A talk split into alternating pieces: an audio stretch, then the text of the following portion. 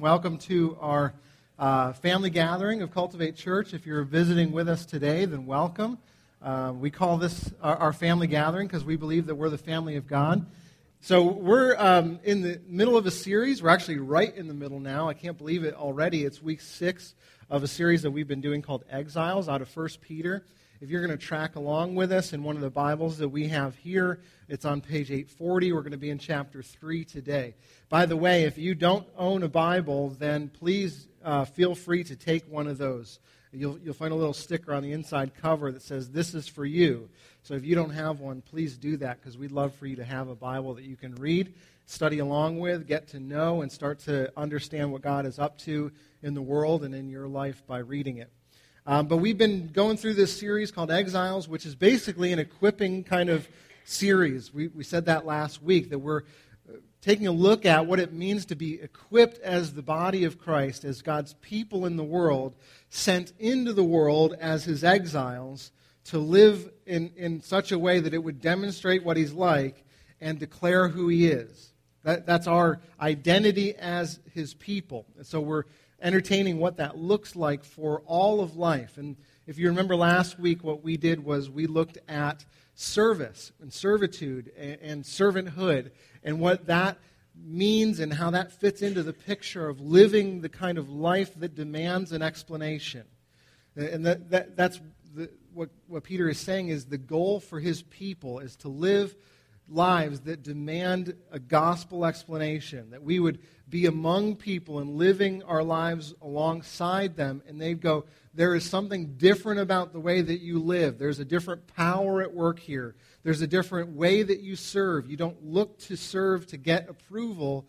You almost serve as if you have approval. Why do you do that?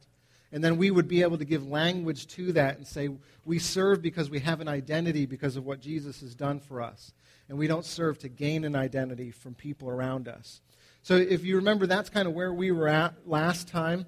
And I realized after last week, when I started to get some conversation going about the message last week, is that I probably did a poor job of explaining the audience that Peter was writing to. And the reason that I say that is because some of the questions that I got were, well, you say that we should always submit ourselves to authority, but what about this? And what about this area? And what about, particularly some difficult cases that we run up against?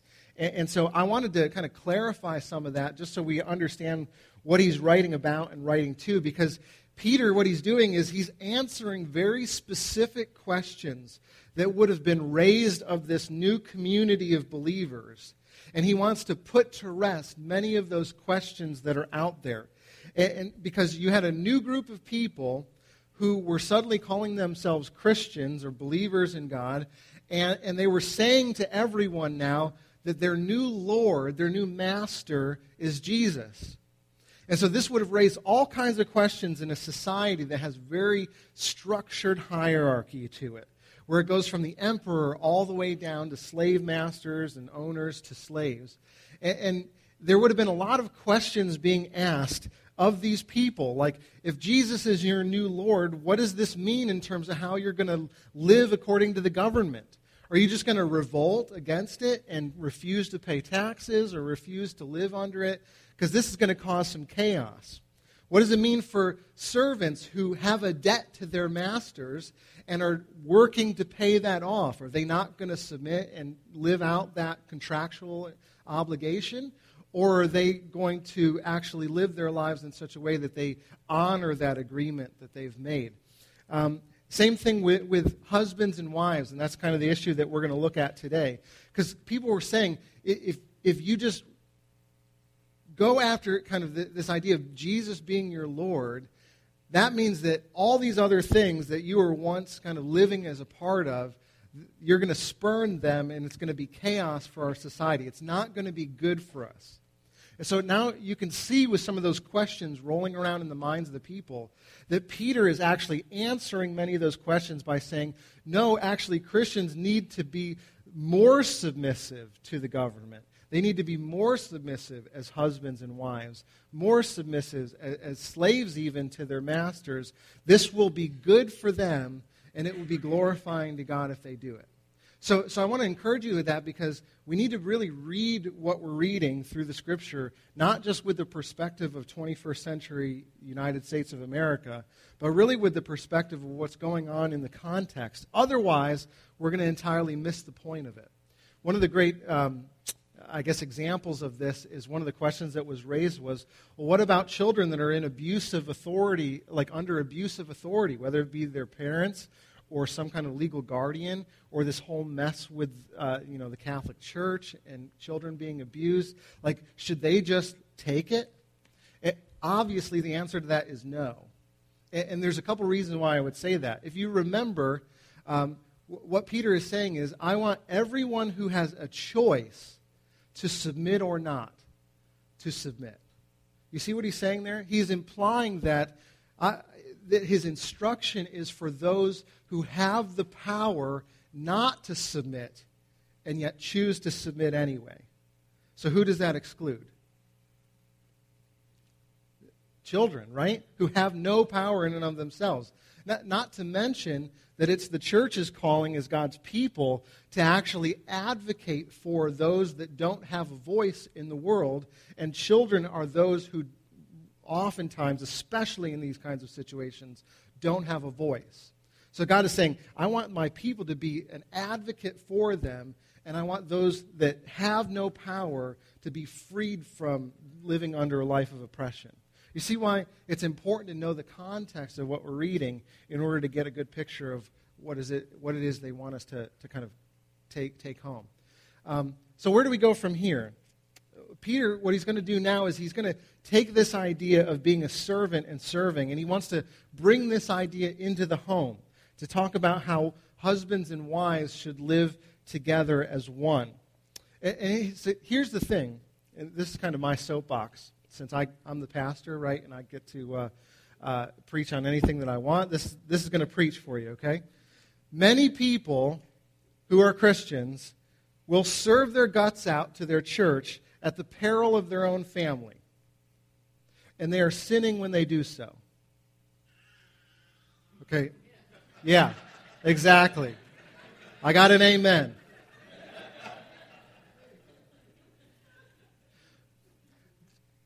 Peter wants you to all of us to understand that our homes come first as a demonstration of what it means to be God's people. You cannot serve everyone and everything in the world and neglect your home and expect to be on good terms with God. It's just not going to happen, okay? So you will never hear me say to continue to serve at the detriment of your own family, because I would not do that for my own family, and I would not expect you to do the same thing, okay? And Paul actually, in another part of the Bible says, if we don't provide for our own relatives, then we've denied the faith and we're worse than an unbeliever. And that's pretty strong language, right? Because essentially what we're saying is we're not proving our lives to be reflective of the fact that we have God as our Father, and He takes care of us, therefore we take care of our families. So what Peter's going to do here is he's going to take this idea of the family and the home, and he's going to ask two specific questions of it. These are some questions that I want you to kind of keep in mind as we go through this. They're also questions that would be good of you to ask of just about any situation. He's going to ask these two things. He's going to say, how is this going to be good for those around me? How's it going to bless them? And secondly, how is this, whatever it is that you're doing, going to bring glory to God?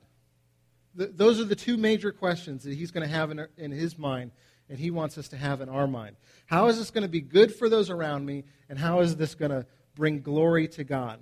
Like I said, if you were to bring those two questions into anything that you do, it would radically change the way that you do everything that you do. So think about your work life. What if you went to work not seeking what was best for you, but you came to work and said, I'm going to work in such a way that it blesses my coworkers and my boss and demonstrates goodness to them. And I'm going to do it in such a way that it glorifies God by the way that I serve others. You see, would that change maybe your outlook in terms of what you had to do for a particular Monday morning? I think it would if you took that seriously. I mean, same thing with dating. What if you got into a dating relationship not because you were looking for what the other person can give to you and how they make you feel, but if you ask the question, how should I relate to this person in a way that's good for them, that's honoring to them, and it's glorifying to God? That's going to change the way that you pursue that relationship. So he's going to apply this to marriage, and we're going to see how he kind of does that today. Because he wants us to be a countercultural people for the common good. That's really the calling of the church. To live in such a way that other people would say, you know, it's good that the church is there. And if you might remember, if you've been around here for 2 years, that was one of the driving questions when we began Cultivate Church. We asked the question, what would it look like to plant the kind of church where when people who don't attend that church look at it or think about it, they would go, you know what? It's better for our community that that church exists. People are being blessed more and loved greater and served well because they exist there. That's the kind of community that Peter wants. So we're going to look at the marriage relationship here and see how Peter applies these questions.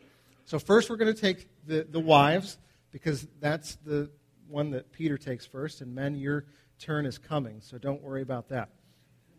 So how should wives live? Peter says this: wives, live in the same way as that being Jesus. Be submissive to your husbands, so that if any of them do not believe the word, that is, they don't believe the gospel, they may be won over without words by the behavior of their wives, when they see the purity and reverence of your lives.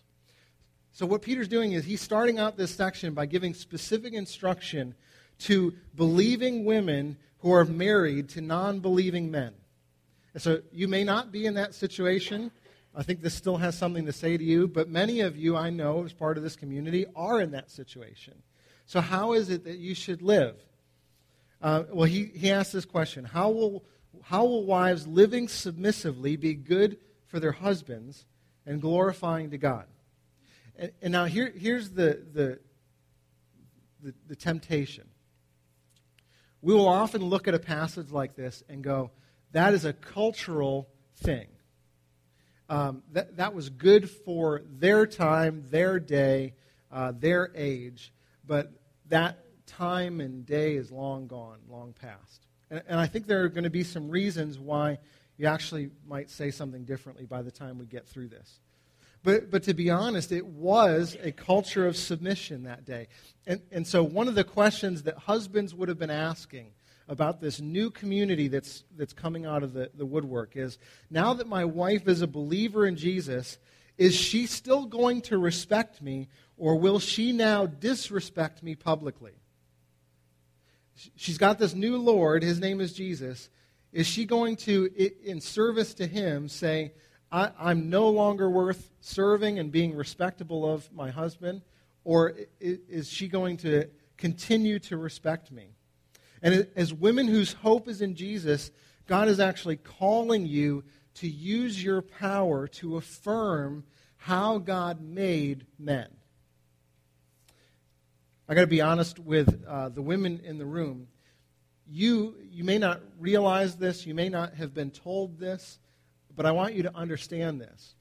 You have incredible power as women. I see a lot of the men's heads nodding right now. You do.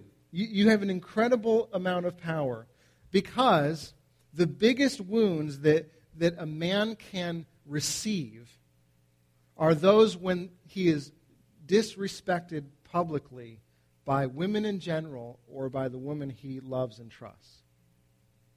Does that make sense? Women, you have a tremendous amount of power to use your respect of your husband or of other men in the church or in the community in such a way that you can either totally destroy them or completely build them up in who they are. Did you know you have that kind of power? Because you do. Just so you know, we men, we like to act tough and look strong, but our biggest fear is to be rejected and have our manhood called into question. That is our biggest fear as men across the board. So you can see, if that is our biggest fear, what kind of power you have to either affirm or destroy that which we already are. And so Peter, what he's saying is, wives, submit to your husbands so that they will see in you someone who is pure of heart and who gives them respect by the way that you live. And this is going to be good for them, because if you want to see them, particularly for those who aren't believing spouses, if you want to see them won over to Christ, then disrespecting them and calling into question the very way that God created them will destroy any hope of them trusting in the gospel that you say you believe. It's going to completely destroy that testimony. Because with your words, you'll be saying that in Christ, God saves and he restores men back to the way that God intended them to be. But with your actions, you'll be questioning and undermining that very identity. And this will not be good news for men. Right, men? See, the gospel, it does restore men back to the way God meant them to be loving servants who lay down their lives for the women that they love. That is God's calling for men. And so women, you have an incredible power to shape men in that identity. You do. God's given you that authority. And so Peter's saying, if you do, it will win him over and teach him how to submit to Jesus as Lord. So let's do a little exercise, okay? I need the men to respond to this on behalf of the women, okay? So women, you'll get your turn in just a little bit. But men, I want you to, for the women to hear in the room, what does respect look like to you? What does it look like for a woman to respect you? Okay? If you have to change seats, like to get away from your spouse so you don't get hit in your answer, feel free to do that. What does that look like? Yeah. They back you up, yeah. Even when they're not quite sure if you're heading in the right direction, right? Which oftentimes we aren't quite sure as men. But we just want somebody to say, I believe in you, right? That's hugely powerful. I saw Kurt next. Yeah. They love you, and they show you love even when you're not very happy with whatever. Yeah. Yeah. So they demonstrate love even in times when they're not happy about your actions. A lot of that's tone, right? Tone of voice and body language. Yeah. Troy, I saw you. They listen. Rather than what? Rather than rebuttal, yeah. So listening in such a way that they seek to understand, and not just as a way to develop their next counter-argument. Right? Yeah, come on, men. What else? Yeah. They praise you. Yeah. They see the good in you and they call it out, right? That's a great thing. One of the things that I'd love to see us practice more as a community, and even for you in your own homes, is to have regular times where you talk to one another about, here's the grace of God that I see coming out of your life today. Like, here's where I see God moving and changing you, developing you, bringing you to a new place. Yeah. Mm-hmm. Yeah. Yeah. Speaking words of life. Yeah. I think most of us probably know what you mean when you say that, right? Yeah. One of the things, you know, not just speaking well to your husband, but speaking well about your husband. That's one of the major things. If you want to show honor and respect to your husband, the best way that he'll receive it is if you tell somebody else about how great your husband is. If he catches wind of that, ladies, let me tell you, that is going to be a huge blessing to him. One of the areas that talks about an excellent wife is in Proverbs 31. And one of her characteristics is she speaks well of her husband in the public gates. Like in the town center, she goes around and in her daily business, she's constantly talking up her husband. What a blessing that is to him, right? I'm blessed with my wife, Mandy, because she does this well, both in a positive way and not affirming negative ways. And here's what I mean by that. She'll often talk about people that she works, or talk to people she works with about me and praise me for who I am or things that I'm doing in our home. And she won't buy into and start to get into some of the negative talk of some of the other people that she works with when they start to rag on their husbands. That's a huge thing. Like when you as a spouse start to say, I'm not going to go down that road and bash my spouse as everyone else is prone to do because it makes them feel better. That, men, is that a good thing? That's a huge thing, right? When a wife says, no, I'm going to resist that and I'm not going to go down that road. One of the other things I was thinking about is that I think women who respect and honor their husbands are really good at creating a safe place where grace can be extended to them. And so men, when they have something on their hearts or something that they need to confess, oftentimes what will happen is they'll either hide those things or they'll carry them to their friends or coworkers or other people outside the marriage when it's really something that they should be bringing to their spouse. And one of the things that helps them to do that is when they know that there's an environment of grace where they can share what's on their hearts and have it be received with love and generosity. Now, that's a huge gift to men, right? Anything else? Faithfulness. Yeah, we're going to get to that in a second, actually. So I want you to hear this, women. You have an amazing calling from God, and we men need you. I hope you hear that. Do you hear that? We really do. We really do need you to shape and to help form our identity as men because you have the power to do so. So the first way that wives do that is by respecting husbands, and the second way is through faithfulness or purity, which is what Pete was going to bring up. But so First Peter 3:3 says this, your beauty should not come from outward adornments such as braided hair and the wearing of gold jewelry and fine clothes. Now, what is that all about? People have used this teaching to come up with all kinds of weird things. You know, where women shouldn't wear jewelry, they shouldn't buy nice things, they shouldn't put on makeup, they should really just be plain, or all these things. Never cut their hair. I mean, if you've been around the church for a while, you've probably heard some of these things talked about, right? And some of the men are in the room are going, fantastic, because it means I don't have to buy something for on Valentine's Day this week. So, but is that what he's really talking about? Well, again, here's where context really helps, because the women in that day, what was happening in many of the cities and towns where Peter is writing this letter to, there were women who were being drawn away to other cultic activity outside of the cities.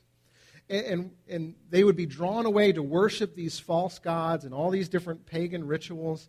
And they would leave their homes at night dressed up for these occasions. And so they would don themselves with all kinds of fine clothing and jewelry and makeup when they leave under the cover of darkness to go to these cultic activities. And many times what was happening is as they were giving themselves over to these false gods, they were also giving themselves over to other men who were part of these activities. All kinds of incredibly harmful behavior that they were participating in. And this would have brought, as you can imagine, great shame on their husbands if people saw their wives leaving their homes in this way in the evenings, right? I mean, think about this. If you were a man and you saw your wife leaving under the cover of darkness in this kind of way, you would formulate an instant opinion about them, and it would bring shame to their household because they would be unfaithful to their marital vows.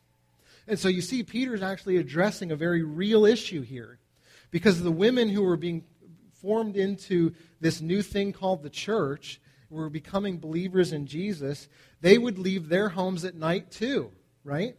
Because they would be going to other people's homes to study the Bible and to pray and to encourage one another in Christ. A lot of what we call life groups. They were doing the very same things, meeting in homes all across the city. And so what Peter is saying is, when you do this, when you go to meet with these people, be wise in how you dress, because it will protect your husband's honor by the way that you do so. Do you see how that's very important? So for a man to feel respected, this is kind of the application maybe of this, he needs to have confident trust in her loyalty to him, in her faithfulness. It's the key to a strong marriage.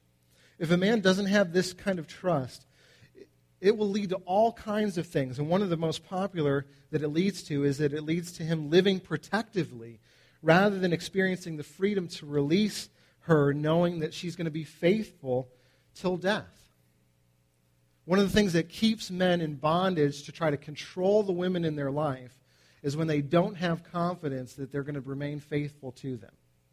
So let's have another conversation. Both men and women can respond to this. What are some ways that you could actually demonstrate faithfulness to your spouse? Yeah.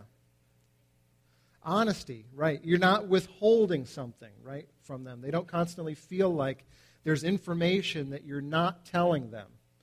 The kind of partial truths. Yeah.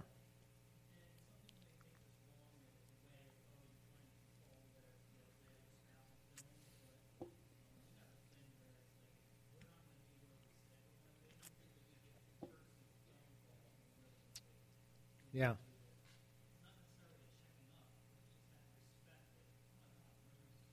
Right.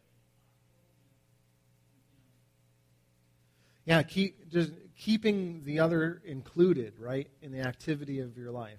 Not dropping off the radar. Yeah. What else?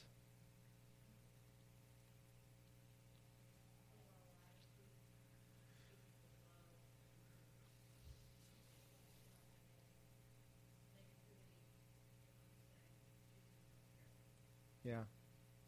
Yeah, choosing your words, particularly for men, choosing your words carefully and how you compare what you have to what other people have. Oftentimes as women, I think I've experienced this in our home, and maybe you've experienced this in yours, that sometimes when you talk about the things that you don't have, it can actually communicate to a husband in particular that you would rather be in another person's household who has the things that you don't have, you know? I mean, you can see how that would happen. It's essentially going back to that identity piece where you're saying, there's someone else that may be able to provide this for me better than you can. Now, you would never say that as women. I realize that. But that's part of that honoring and respecting, because oftentimes that's what men will hear. Yeah. How you dress, yeah. Yeah. Are you dressing in such a way today as to gain the affection of other men? Or are you dressing in such a way that you're reserving your affection, you're reserving yourself for the affection of your husband? That's a huge one, women. Huge, huge, huge. Yep. Mm. Yep. Yeah. Yeah.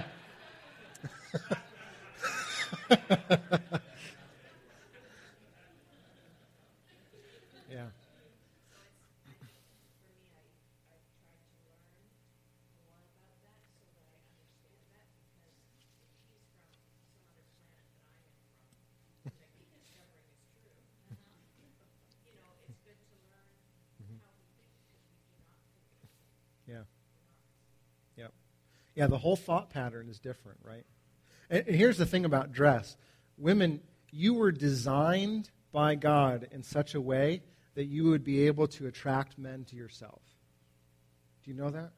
Like that was no mistake on God's part.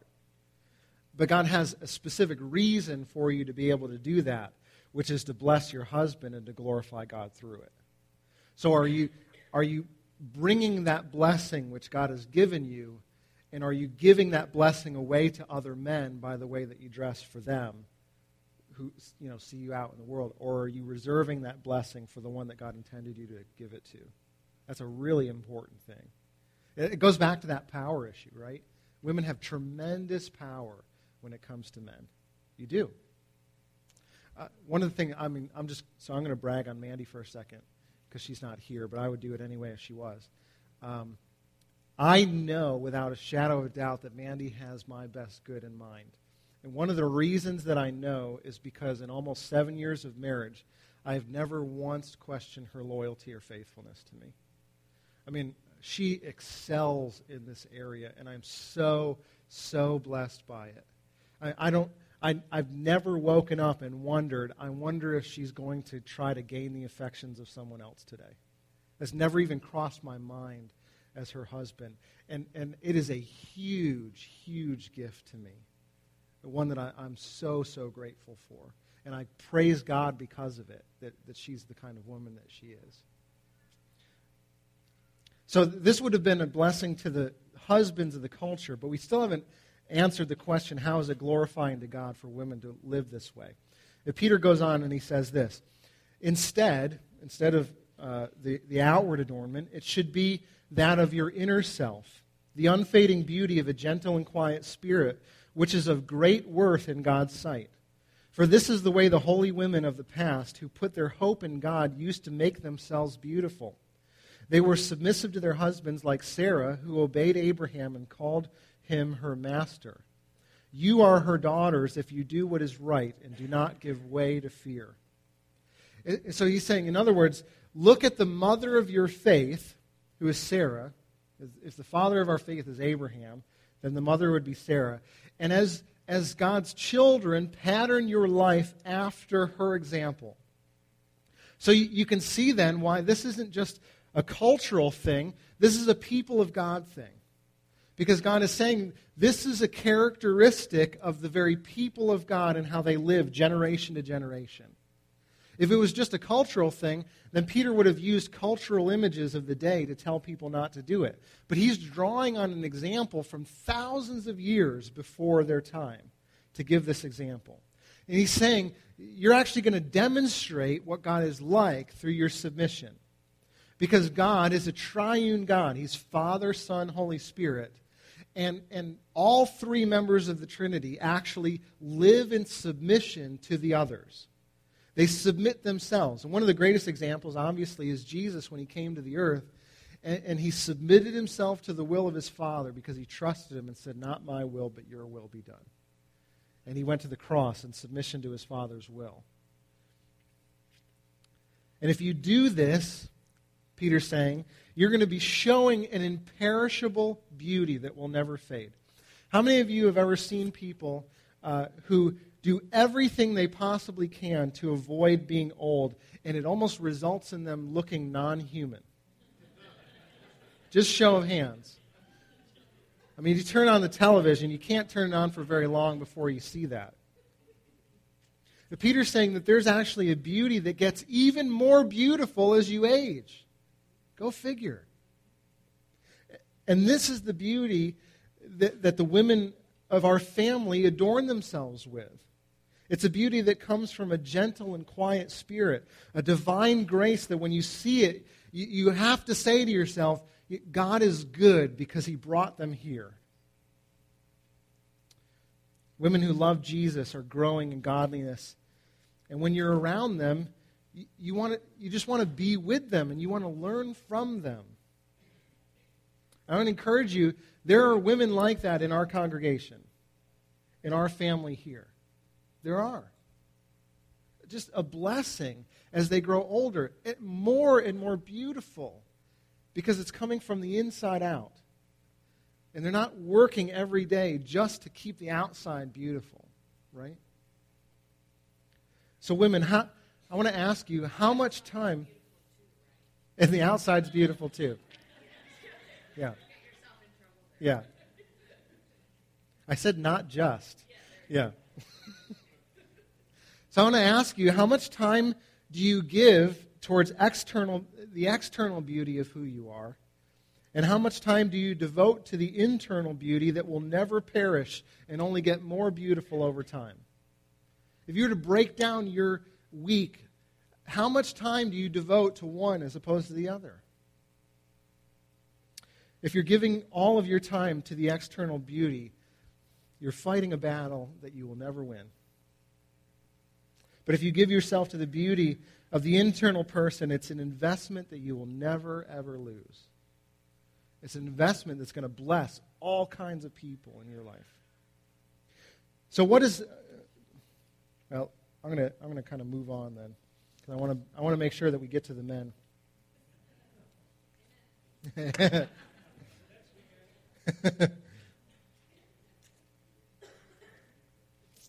All right, husbands, it's your turn. How should we men live to bless our wives and to glorify God? This is what Peter says. Husbands, in the same way, be considerate as you live with your wives. And the word wives there is actually the word women, so this could be applied generally even to women who aren't your wife. Treat them with respect, that is to treat them with honor, as the weaker partner and as heirs with you of the gracious gift of life, so that nothing will hinder your prayers. So how is it that living considerately with my wife will be good for her? That phrase, to live in such a way that it's considerate, is really to live in such a way that you really know what her true needs are. In other words, it's to treat her as if you know what it's like to walk in her shoes. Women, would this be a blessing to you? Can I get an amen? This would be incredibly good news for women. So what's it going to take? It's going to take you listening and learning from her. Paying attention to her rather than assuming that you know what's best, and really listening for what she wants from you rather than just deciding that you're going to fix it regardless of what she wants. And let me tell you, most men, we don't have a clue how to do this. Not a clue. Because in large part we're too busy trying to fix everything to ask the questions. And this is true of me, men, just as much as I know it's true of many of you. Many times when Mandy's telling me the story of her day, I just want her to get to the end of it so I can know how to fix it. You know? Like, I don't need all the details. Just give me what's wrong, give me what you need, and then I'll decide how to fix it. You know? And she's going, no, I just need you to listen to the details of my day and to ride this roller coaster called life with me. Right? And so when Peter says that women are heirs of this gracious gift of life, I want you to hear this, men. Men, he's saying to you, realize how precious these women are in the sight of God. I want you to realize that each one of them is someone who God died to redeem and to make his daughter. And so treat them with honor because they're dear to him. So men, and maybe especially single men, I want to encourage you with this. The women of our community need you to treat them with respect and honor. They need you to do so. They need you to care for them because they are God's daughters. And you will give an account one day for the way that you treat them. You will. So protect them and watch over them. Don't take advantage of them or exploit them or use them for your gain. Live in such a way that you honor them and treat them as precious because they're precious in God's sight. So women, here's your turn. For the men in the room so that they would know, what does it look like for a man to honor you? To let you know you're of value, right? That you have great worth. Yeah. Not just once in a while, right? Yeah. Yeah, men, do you realize that much of the reason that women feel such pressure to adorn themselves outwardly and yet don't care about the inward person is because we say implicitly or explicitly in one way or another, I care more about the external? Women, do you... Do you pick up on that message often? I see a lot of nodding heads. What if we as men regularly communicated to the women in our lives that what's most important to us is what God is doing on the inside of them, and that that is worth more than its weight in gold? I mean, men, you have the ability to call that out in your spouses particularly. Yeah, what else? What does it look like to honor women?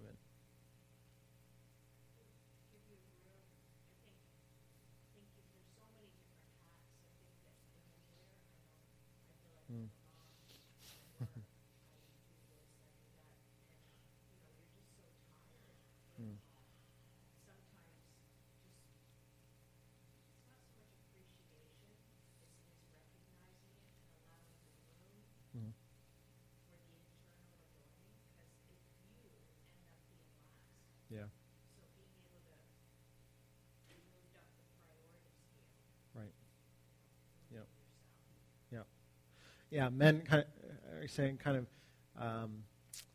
giving women the opportunity and the space to have time for themselves because, I mean, let's be honest, women are far better at laying down their lives for their spouses than husbands are, in terms of my own experience. And for their children, right? And we men, we don't often realize the kind of work and dedication that it takes to be a woman in your family. Right, women? One of the things that happened to me recently is part of this whole sickness that's kind of going around our church and the community is Mandy was down with the flu for about a week or so. And there were probably 2 or 3 days in that period where she was really down and out. Like she couldn't do much of anything. And so I was kind of on my own in terms of both working and taking Caleb, and, you know, to various things and taking care of him in the evenings. And so it was kind of 24-hour, you know, Mr. Mom, and which I was happy to do for her. But I remember at the end of that saying to Mandy, when she started to feel better, I'm sure glad to have my partner back, you know. And she, not maliciously, it was really with a lot of grace, said to me that when we're off and when I'm, you know, out of town or going to Haiti or something, that it's like that, but for 7 days. And I thought, man, like, all of a sudden I gained a whole new appreciation for the kind of work that she puts in to our family, which really, in turn, kind of motivates me to do more for our family because I want her to have some of that space, like you were saying, to really have time for herself because she will not choose it for herself if I don't give it to her as her husband. Yeah, anything else? This is your opportunity, women. You got an open forum. Be good listeners. Yeah. What? Yeah. Yeah. And it's got, yeah, the whole eye contact and being present has gotten a whole lot harder in the age of like the iPhone and technology, because we think we can be in 4 different places at once and give our time to all of it, and nobody will notice, you know. So I can be on my phone and answering email and, you know, doing this, and I got the TV on, and your day was good, okay, right, and we can, you know, fool ourselves into thinking that we're in all places at once when we're really nowhere. and the women in our lives know it, you know. And I think Carol, what you were expressing is to be present, right?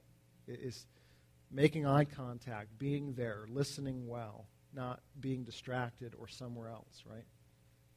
Yeah. Anything else? Yeah.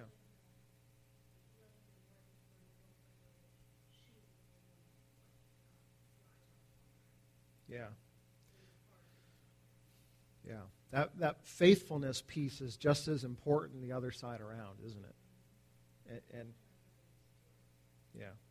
Yeah. And the culture of our day, just to be honest with you, it really encourages men to be wanderers in the way that we relate to women. It is to never settle, to never grow up, to never take responsibility. Just be an adolescent all your life and don't take responsibility and live your life. Don't nail yourself down to one person because that's going to be enslaving to you and all, on and on and on and on. That's the message of our culture. And so you can see how this would create a drastic contrast if we as the men of the church would say, no, we're not going to do that. We're going to live our lives in such a way that we communicate honor and respect to the women in our life, and we're not going to wander in terms of our affections or our eyes. And here's the thing, men.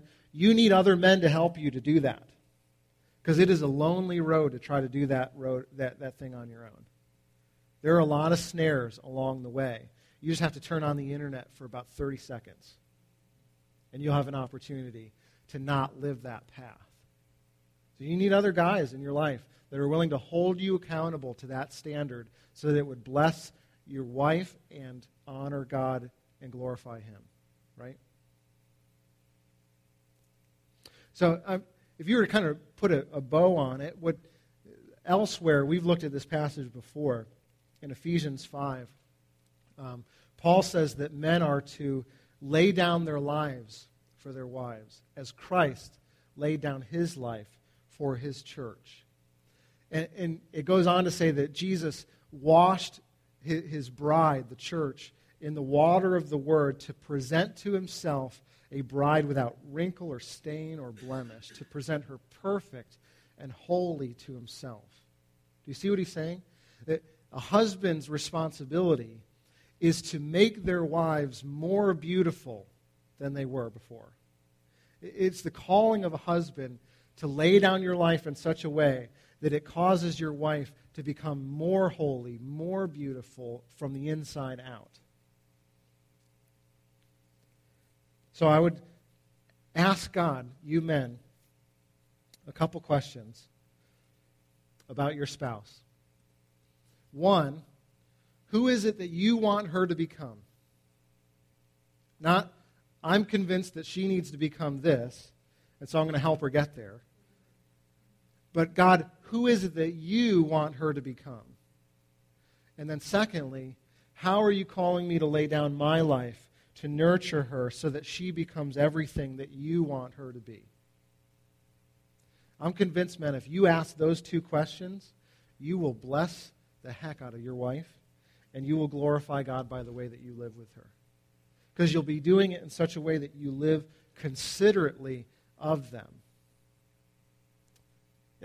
This is something that all women need in their lives from their spouses.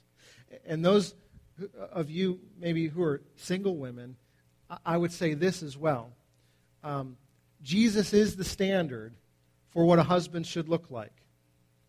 And so if a man is not willing to lay down his life for you, he is not worthy of you. Right? If he's not willing to lay his life down for you, he is not worthy of you. Lastly, you'll notice that Peter says that there is a new reality going on here, that women are now co-heirs with men, equal in every way. Sometimes we see the word submit and we go, oh, there's a hierarchy again. Men are obviously better than women, according to the Bible. Don't hear that at all.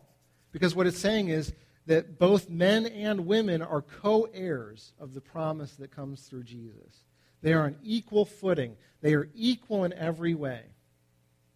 And so, men, if you see your wife as less than equal to you, then you will exercise superiority over her.